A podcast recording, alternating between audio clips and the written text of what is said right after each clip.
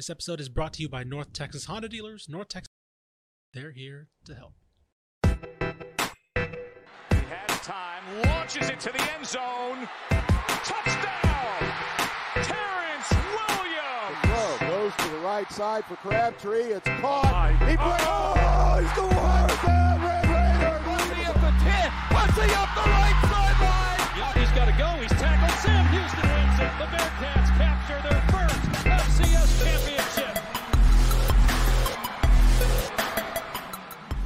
Hello and welcome to the only podcast for every non FBS team in Texas. In this episode, UIW hosts Nicholls to decide superiority in the Southland Conference. West Texas A&M tries to reclaim the wagon wheel in Portales against Eastern New Mexico. East Texas Baptist travels to Mary Hardin Baylor with the Tigers needing a win to remain in the ASC title race.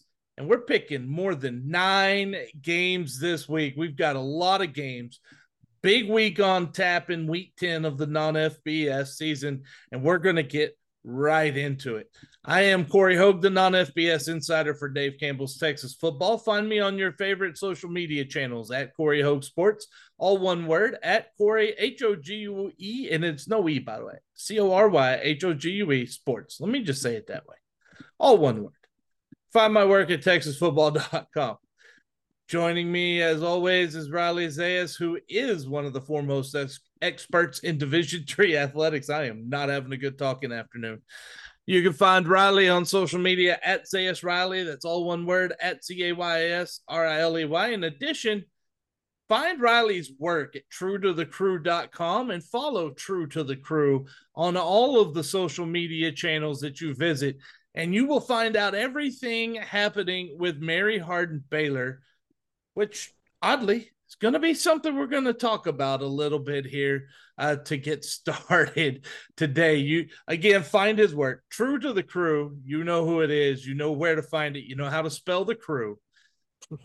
Riley, we've entered week ten, and it is a very strange, strange situation around Texas.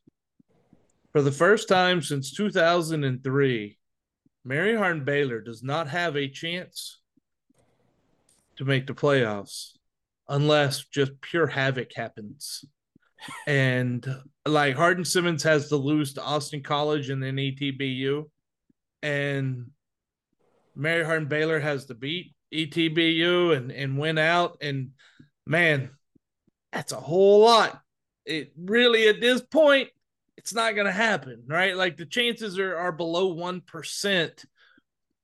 What is the feeling around Belton and the university right now? Because this is an area they haven't been in in a while. Yeah, it really isn't. I mean, this is the first time since since 1999 that they've lost, you know, four or more games in a season. Um, there's there, it's an uncomfortable situation in a lot of ways because it's so uncommon to those who have been following the program for the last couple of decades, really. Uh, we're so used to seeing UMHB making these deep playoff runs, or at least being there atop the ASC, uh, entering the final couple weeks of the season. Here we are with two weeks left, and uh, UMHB is really out of the conversation. Uh, it's it, you know it, comes down to you know a lot of ways there's a lot of youth on this team. We've been talking about it all year, and I think there's a lot of people who to remain optimistic, but at the same time uh, there is some some disappointment with the way that the season's gone. Um, UMHB has you know lost to everyone who's regionally ranked. You know they're 0 4 uh, in games against top 25 teams. That's not the typical UMHB that we're used to seeing.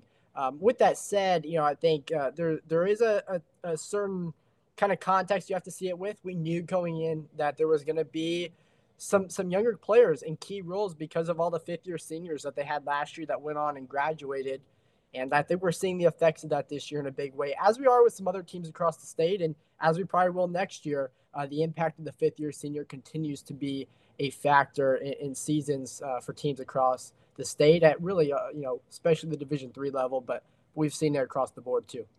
That is that's going to be big topics when we get into some of our uh, off-season reviews and, and going through this season and how we think it might translate into next season.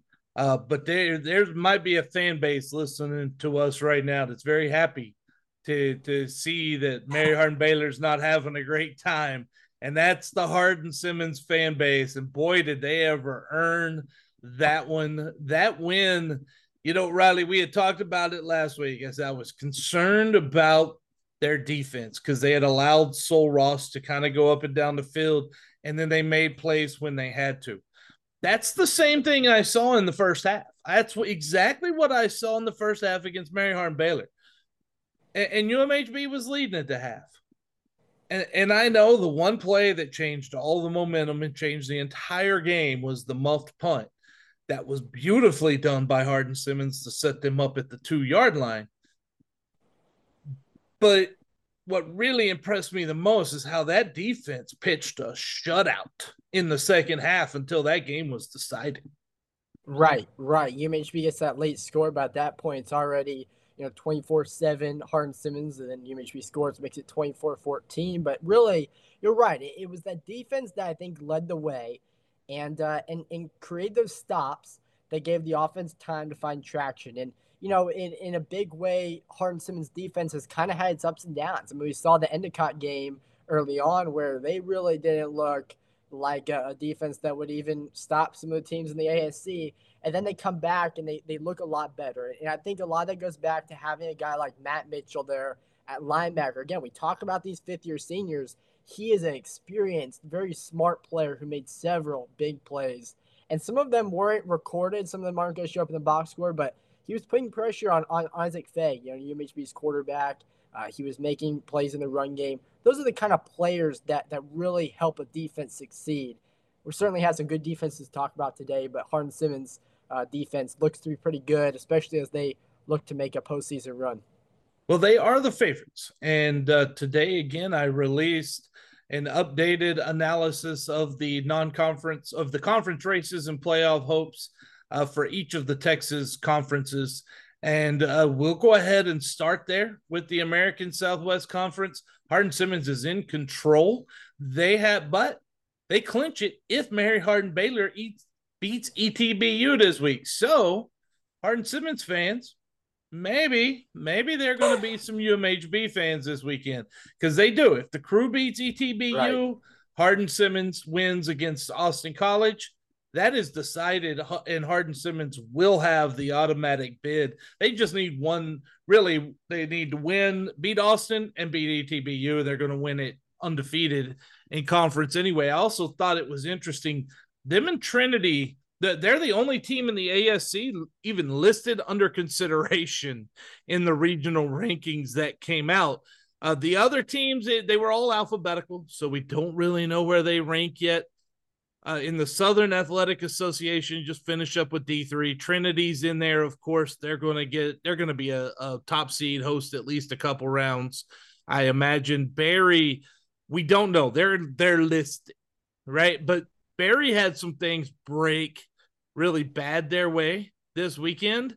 Uh, th- some things have broken really bad their way. So I don't know, Riley. Just just quickly tell me, is it even realistic to think that Barry's going to get an at-large bid right now?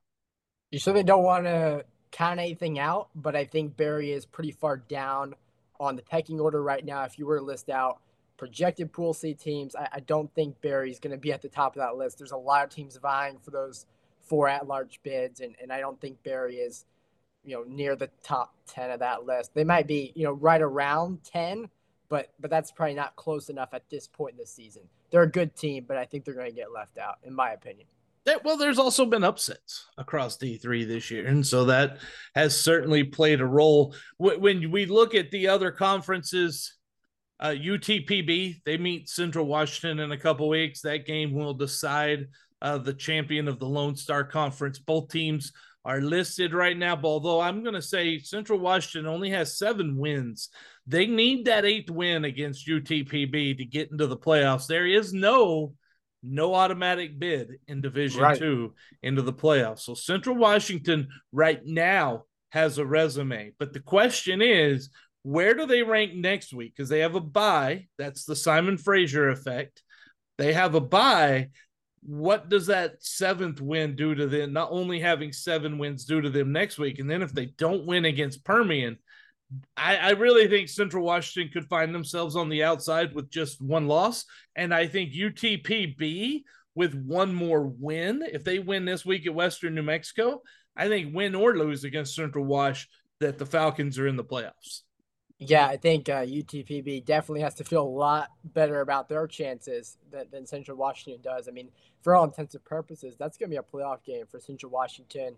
Raises the stakes on that game by a whole lot uh, because, again, they, they have to win. I, I think that's going to be a spot where their backs are against the wall.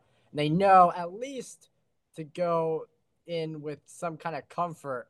Yeah, if you win that game, I think they're in a much better spot than they would be if, if they lose. If they lose, I don't know how good their chances really are. And again, Cory, you did a great job breaking all that down uh, in the piece today. Well, I appreciate that. And uh, it got a little easier this week, actually. And I was very thankful for that as well. The Sooner Athletic Conference, that's one that, that really keeping an eye on here the last uh, couple weeks of the season. Texas Wesleyan, they sit at 6 and 0. They're in the driver's seat, but they're going to Langston, or they, they play Langston this week and they close with Louisiana Christian. And that's a very good Louisiana Christian team, a dangerous team. Nearly beat Ottawa. Ottawa's only loss is to Texas Wesleyan. Right now, if the Rams win the two games, it, there's no question they're conference champ and likely a playoff because there are no automatic bids in the NAIA either. Ottawa, Arizona, I think they have a chance for a, an at large for a playoff bid. And I also think Louisiana Christian does too. I could only see a scenario though where at most two of those three get in, Riley, which is always the problem we talk about with the SAC. Yeah, I mean that's that's the tough part of playing a conference where you really do have several contenders and it's pretty deep and there's some parity there. Uh, you, you, you, you, there's always going to be a good team that gets left out, at least one every year.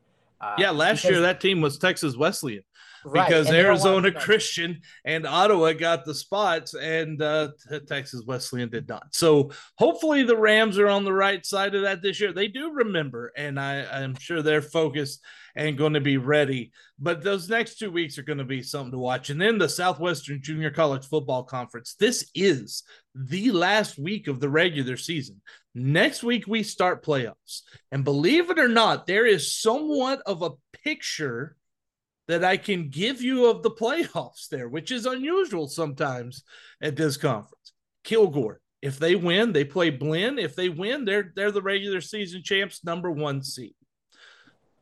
If Trinity Valley, they play Northeastern Oklahoma. If Trinity Valley wins,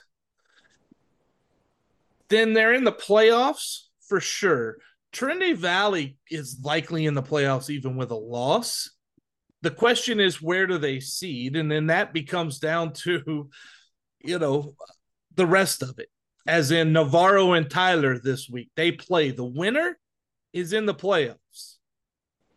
But that's all that they are guaranteed. The winner is in the playoffs. The loser, not so much. Now, Trinity Valley gets the second seed if they win and Navarro wins.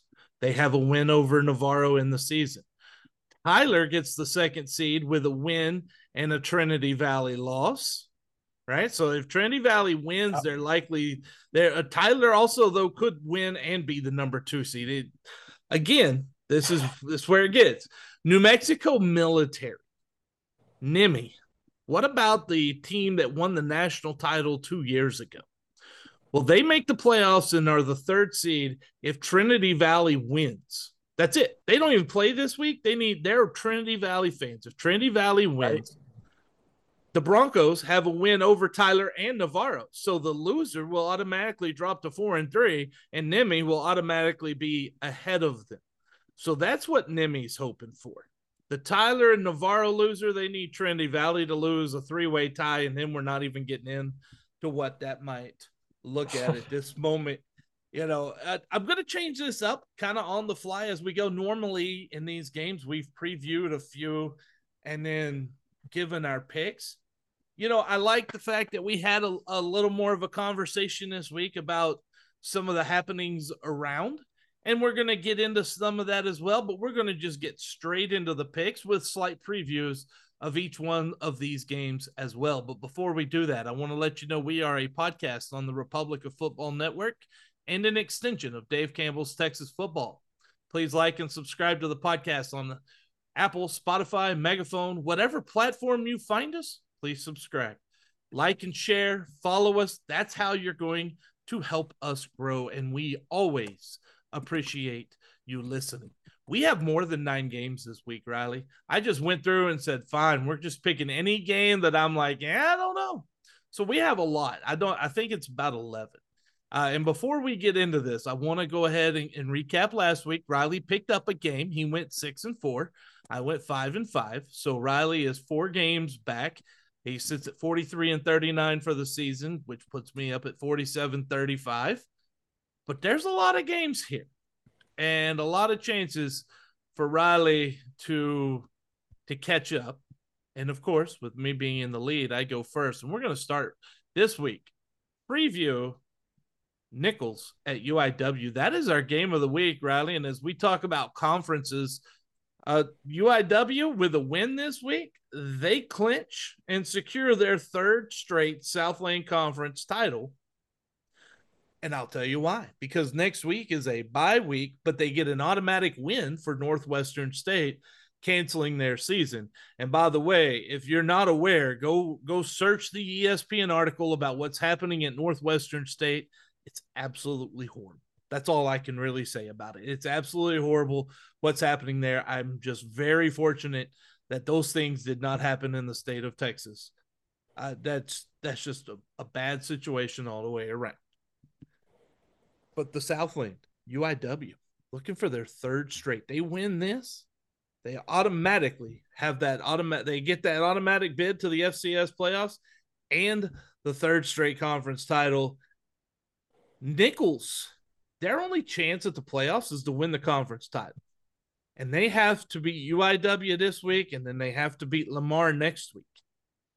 Any of those things don't happen, and Nicholls is out of the playoffs in a, in a very likely manner. So they Nicholls is in one of those. Look, that loss last week to Southeast Missouri State, I think, was the death nail into an at large bid for the Colonels. Riley, the question becomes who's playing quarterback? for UIW this week. Richard Torres had the start last week at Lamar. They won 17 to 7. The offense, they didn't quite convert down in the red zone. At times they had their opportunities. Lamar had opportunities. They didn't convert either. It was a whole lot of not converting opportunities in that game. I, I did. I had a text. I texted with Coach Killough, with Clint Killough today, and he told me that whether Calzada starts is completely up to what, how he gets through this week. And it's only Wednesday, right? This week means he's got to get through Friday. I'm curious if you think that it matters too much at this point, though, because now Torres has had a game and a half and he's led them to a comeback win and a win I mean, if you're at UIW, you got to feel pretty good, regardless of your core, who your quarterback is going into Saturday. Yeah, I think so, Cory. Yeah, that's kind of where I'm at. I think at this point, it's not a any kind of a situation where you're worried about turning to a brand new starter by any means. I mean, Torres has experience under his belt.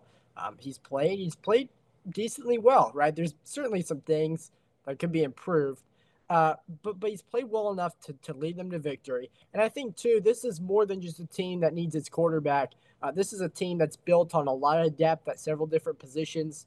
Uh, they're they, you know they're they're not relying on one or two guys. I think that's a strength that UIW has that could really serve them well, especially in a spot like this where they're unsure if Calzada plays or not on Saturday.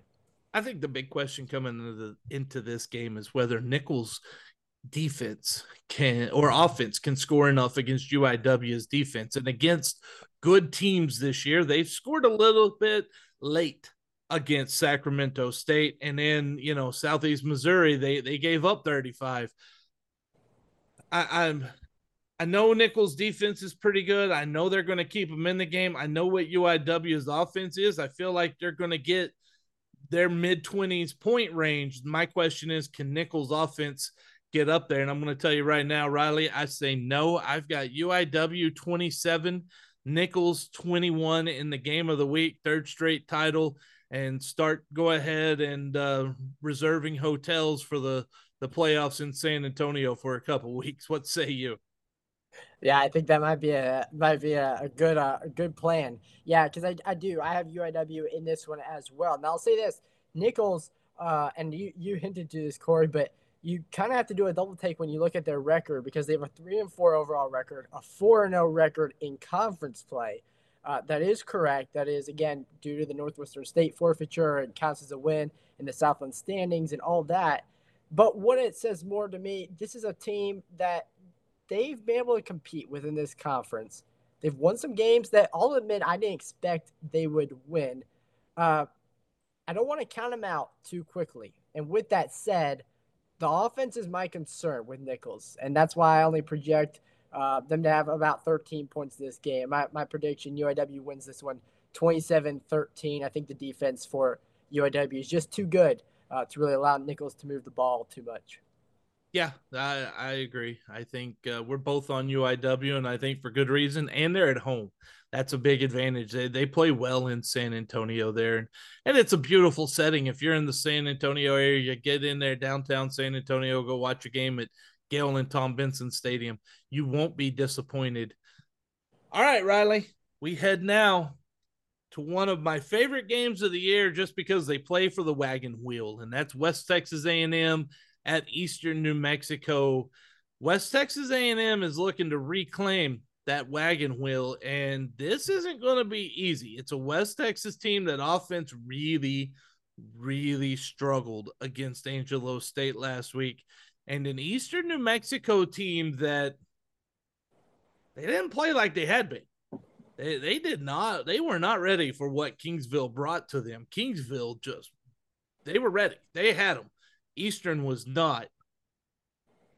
You know, Riley, this game, this game, honestly, it's really tough to tell because it's such a rivalry game. It's in Portales. It really could go either way.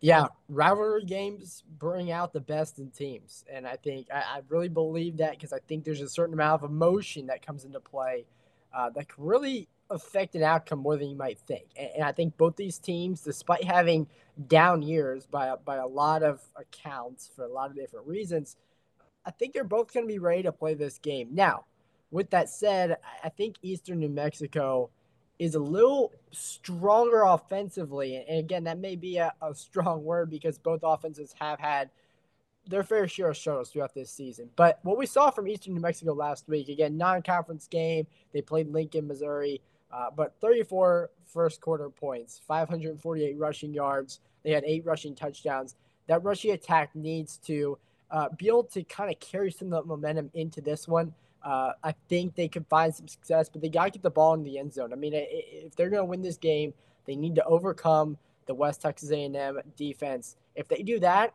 I think that Eastern New Mexico defense will be up for the challenge. Um, I don't think they're going to have a, a super stellar day, but I think they'll play well enough defensively to keep West Texas A&M off the board and uh, and give Eastern New Mexico the win. I'm going to go with Eastern New Mexico winning this one 30 to 17. All righty. Well, Yes, they did play Kingsville too. I got mixed up on when I was watching Kingsville, Eastern New Mexico. I have watched a lot of football uh, this year, so keeping it straight gets a gets a little tough at times. Um, you know, as far as where I am with this game, and I actually did not do a score prediction in my game of the week this week for this one, uh, basically because I replaced it with Stephen F. Austin at uh, Tarleton because I just thought that game for purposes of Dave Campbell's TexasFootball.com had a little more uh, emphasis on it uh, for the podcast. I love this game, and I love yeah. how this game is going to be. I think the triple option of Eastern New Mexico. Uh, by the way, th- this is Josh Lynn returning home. Josh Lynn was head coach at Eastern New Mexico, and now he's at West Texas A&M. So here, here we have a returning home scenario. Kelly Lee was there. Now he's returned back as well. Very interesting dynamics. Now, Josh Lynn knows this offense because he ran this offense when he was at Eastern. But does that mean that you can get your defense ready to face this offense? That's the question. Then the other question becomes can your freshman quarterback and can, can you move the ball? Can you move the ball? You had 50 yards in the first Yeah. half last week. So that's the questions. I I'm to go with Riley here. I think Eastern New Mexico wins this one. I think we'll get around a, a 21 to 20, 21 20, 21 17. Like it's going to be close, uh, but we're probably in a low 20s at best scoring in that one. But that puts us both on Eastern New Mexico. All right. Riley, we we referenced this game a little bit earlier. We've got East Texas Baptist traveling to Mary Hardin Baylor, and all of a sudden, this game has a lot of interest and a lot of different dynamics. And from both teams, let's just let's just break down how the year has gone. East Texas Baptist has been kind of up and down. They got blown out by Louisiana Christian. You had Coach Ruzika in one of the post game interviews saying, "I promise you, this will not be fun." For a while and they've had some they've had some internal problems there. So does UMHB. Uh, that was 11 penalties, I believe, last week. A lot of personal fouls. And Larry Harmon mentioned that he was tired of that in his press conference this week. He said he was going to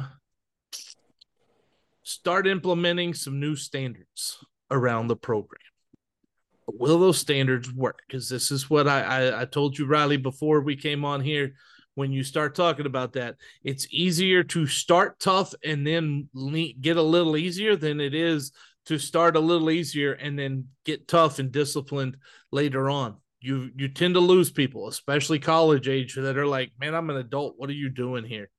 Right, and that's I think that's the key that, that's why the army is so successful. If you want to know the truth, they start tough on you, right? And then they ease up after you know the standard, they can back off just slightly and you you know what the standard is, you know how to live it. Question becomes what happens when they meet on the football field, Riley? It's gonna be it, it really is probably the most intriguing game of the weekend because we're not sure which teams are gonna show up for either side. Yeah, yeah, for sure. I mean, just to start with ETBU, this is a team that has really played themselves into contention a little bit here, and it's it, they've kind of gone under the radar. To be completely honest, I mean, we talk about Howard Payne and Hardin Simmons and, and UMHB so much, but but ETBU has quietly kind of put themselves in a spot where, hey, even if you know, even if they they end up losing this week or, or, however this plays out for them, this has been a really really good first season for Coach Rue. Uh, really like what he's done there so far, and I think this has been a team where they've been really reliant on their defense. ETBU has. That's going to be a key, in my opinion. If they're going to come away at least even staying competitive, but winning this game, it's going to be because of a really really strong defensive effort. Now, the offense is going to have to step up a little bit more than they have been too UMHB's defense is good. They have a lot of talent, a lot of speed on the defensive side of the ball. And Cory, just uh, for the sake of, of making everything clear, it wasn't even just 11 penalties; it was 14 against 14. Simmons. Wow. And yeah. uh, and so those things are going to hurt you, right? You can't do that and, and, still expect to win games against really anybody. I mean, ETBU is a smart team. Uh, they're going to take advantage of those things. So UMHB definitely an emphasis for them this week. Um, you know, limiting those penalties you know, I'll, I'll let you give your pick and I'll give mine, but but I think this will be a very interesting matchup in Belton. Well, hey man, you wrapped it up really well. Here's what I'm going to tell you. I, I gave all of that spiel earlier. I, I just think UMHB is so angry after last week, and ETBU's offense has not shown me it can put up enough numbers to hang. And I know that I think UMHB's offense is going to be able to put up some. I've got a 47 17 Mary Hardin Baylor score right there. Yeah, it'll be interesting uh, for sure. I'm also taking UMHB. I think uh, the, the Crusaders they've they've had they've shown us some good stuff um, over the course of the season. I mean, we we've seen the development, we've seen the improvement. Maybe it wasn't as much as we would have liked to have seen against Hardin Simmons, but it's it's been there. And I think against ETBU, even against a good defense like ETBU, think UMHB will be able to put up some points. I'm going to take the Cru winning this one 34 to 16. ETB gets some field goals, but doesn't get in the end zone nearly as much as they need to. Alrighty. Well, you've got it a little closer. I've got UMHB kind of running away with that one. We're going to move into other games that are not as highlighted, and we're just going to kind of pick them and talk a very little bit about them as we go along here. First up, Arkansas Pine Bluff travels to Prairie View. Now, why is this one on there? Well, first off, Arkansas Pine Bluff is bad. But Prairie View hasn't been a whole lot better lately. They went to Florida A&M last week. They had a hard time. They've been up and down there. Um, what do you think? Who do you think comes out of this one, Riley? Yeah, this is going to be really interesting, Cory, because I think you know both of these teams have had their their fair share of struggles, right? Um, now, Prairie View, to me, I've seen a little bit more from them that I think gives me some confidence they can find a way to win a close game I think the pieces are there uh, for them to put some some points on the board, but we haven't seen it. We, we need to see it. Um, I think they're going to be eager to show that they're playing on their home turf. You know, it's it's homecoming. Um, I think Prairie View finds a way to get it done against the UAPB defense that really has given up a lot of points this season.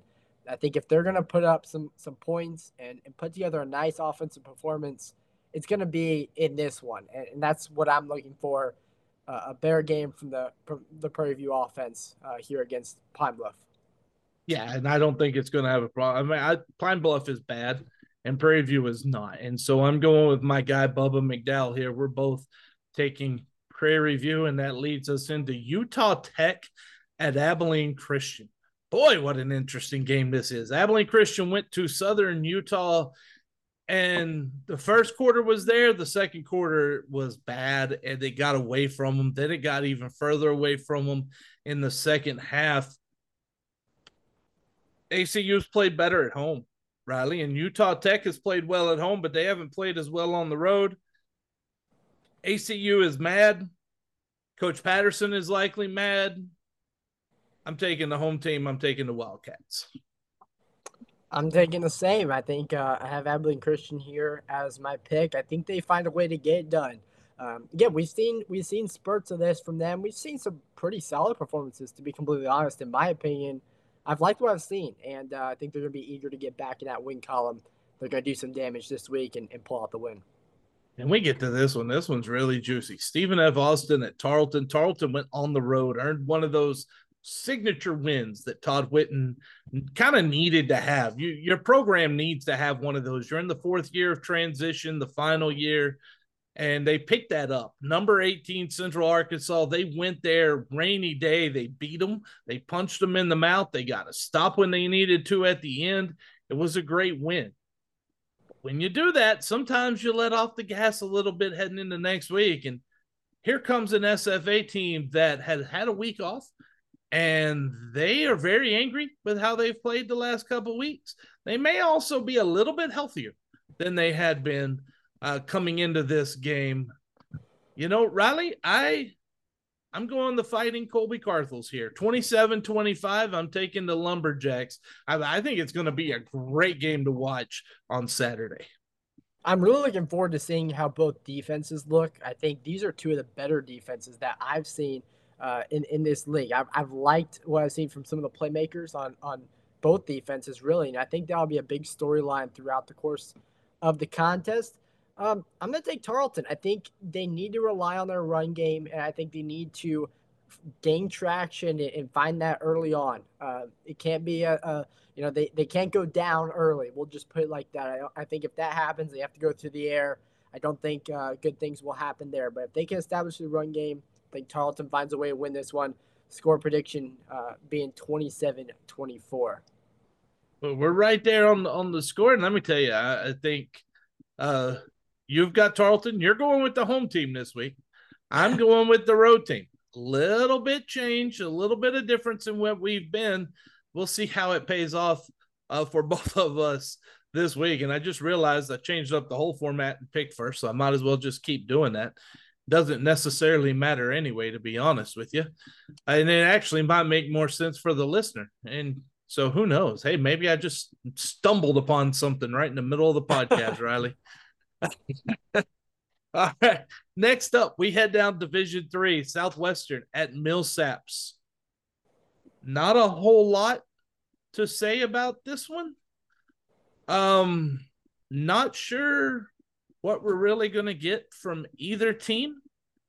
They're both they're both pretty bad this year. Uh, I think Southwestern at times has been a little less bad, but that question is whether they can keep a hold of the ball. Millsaps lost 63 nothing to Trinity. They geez, they haven't been close. They did beat Birmingham Southern though on the road and that's that's one of those how in the world did they do it? Southwestern beat Birmingham Southern as well at home. Yeah. This one's in Georgetown. You know, I'm taking, or no, it's not. It's not in. It is in Georgetown, isn't it? It's Are they at home? Yeah, they're at home. Okay, because I had it backwards on my list up here. So Millsaps is out south at Southwestern. That just go ahead and clarify clarifies it for me. I'm going back with my home teams again. Riley, give me Southwestern. Yeah, this is a complete toss up. I mean, they they both have one win. That win is you know both of their wins win is over Birmingham Southern, as you said. I mean, it's it's uh it's, it's kind of interesting to see where both these teams are at this season. Honestly, I expected a little more out of Southwestern, but we also know that some injuries played into the way their season has turned out. Um, that said, I, I, think Southwestern finds a way to get it done. I mean, I, I think they're going to, uh, you know, put up some points. I don't think it's gonna be a high scoring game. Uh, but I think we do see Southwestern pull out a win over Millsaps here and get their second win of the season. A very, uh, you know, a, a, second win that they very much want. Uh, they didn't win a game in the month of October, and so they're going to be eager to get back to that win column. Yeah, and I feel like they've played better recently right. as well. A little bit closer than Millsaps has in some of these games, and so that goes in as well. Let's get to a little bit better of a game here this next one is very intriguing as well. Howard Payne travels to Alpine to meet Sul Ross. It's a Sul Ross team that they're just hurting. And you can see that, you know, they, they're just not able to move the ball and score. And that's a bad recipe when you're facing a good defense like Howard Payne has. Howard Payne isn't necessarily firing on all cylinders, but I think they're firing on enough. I'm taking the Yellow Jackets this week. Yeah, Howard Payne has honestly looked a little shaky. Uh, you know, more shake, you know, shakier than I guess what we would have expected them to be, especially at this point in the season. Late, it seems like they're they're struggling uh, in a few different aspects. That said, again, I think this offense has just a, a, ability to put big plays on the board. Um, you know, they they have a lot of playmakers on the offensive side of the ball. Defense will need to step up, but I think Howard Payne gets this win uh, out in Alpine, a, a pretty significant win for them, second straight win, uh, which obviously they, they need at this point in the season just to finish on a good note. You know, we've been picking a lot of the same teams, and that's really good for the teams we're not picking uh, because we have not had great numbers this year say the least. So the key, if we're not picking your team, if we're both against you, be happy about that. How about that? All right, yeah, Texas yeah. Wesley. Yeah, you you don't want us on your team. Texas Wesleyan at Langston. Big time Sooner Athletic Conference, a little bit more competition than the Rams have seen recently. Uh, I just feel that the Rams have a little too much power, a little too much talent, and I think they take down the Tigers this week. I'm sticking with Tex West and setting up a showdown with Louisiana Christian. Yeah, this Texas Wesleyan defense is is legit. I, I like what I've seen out of their defense. Um, they've stepped up some really, really solid performances uh, from that side of the ball. I think they also get the win and really, again, stay on that inside track as we talked about earlier in the podcast uh, to the SAC title. All righty, we got one game left. We're heading down to the junior college. This is the big one of the week right here. This is this game has a lot riding on it for a lot of different teams in the SWJCFC for the playoffs. It really does. Navarro at Tyler.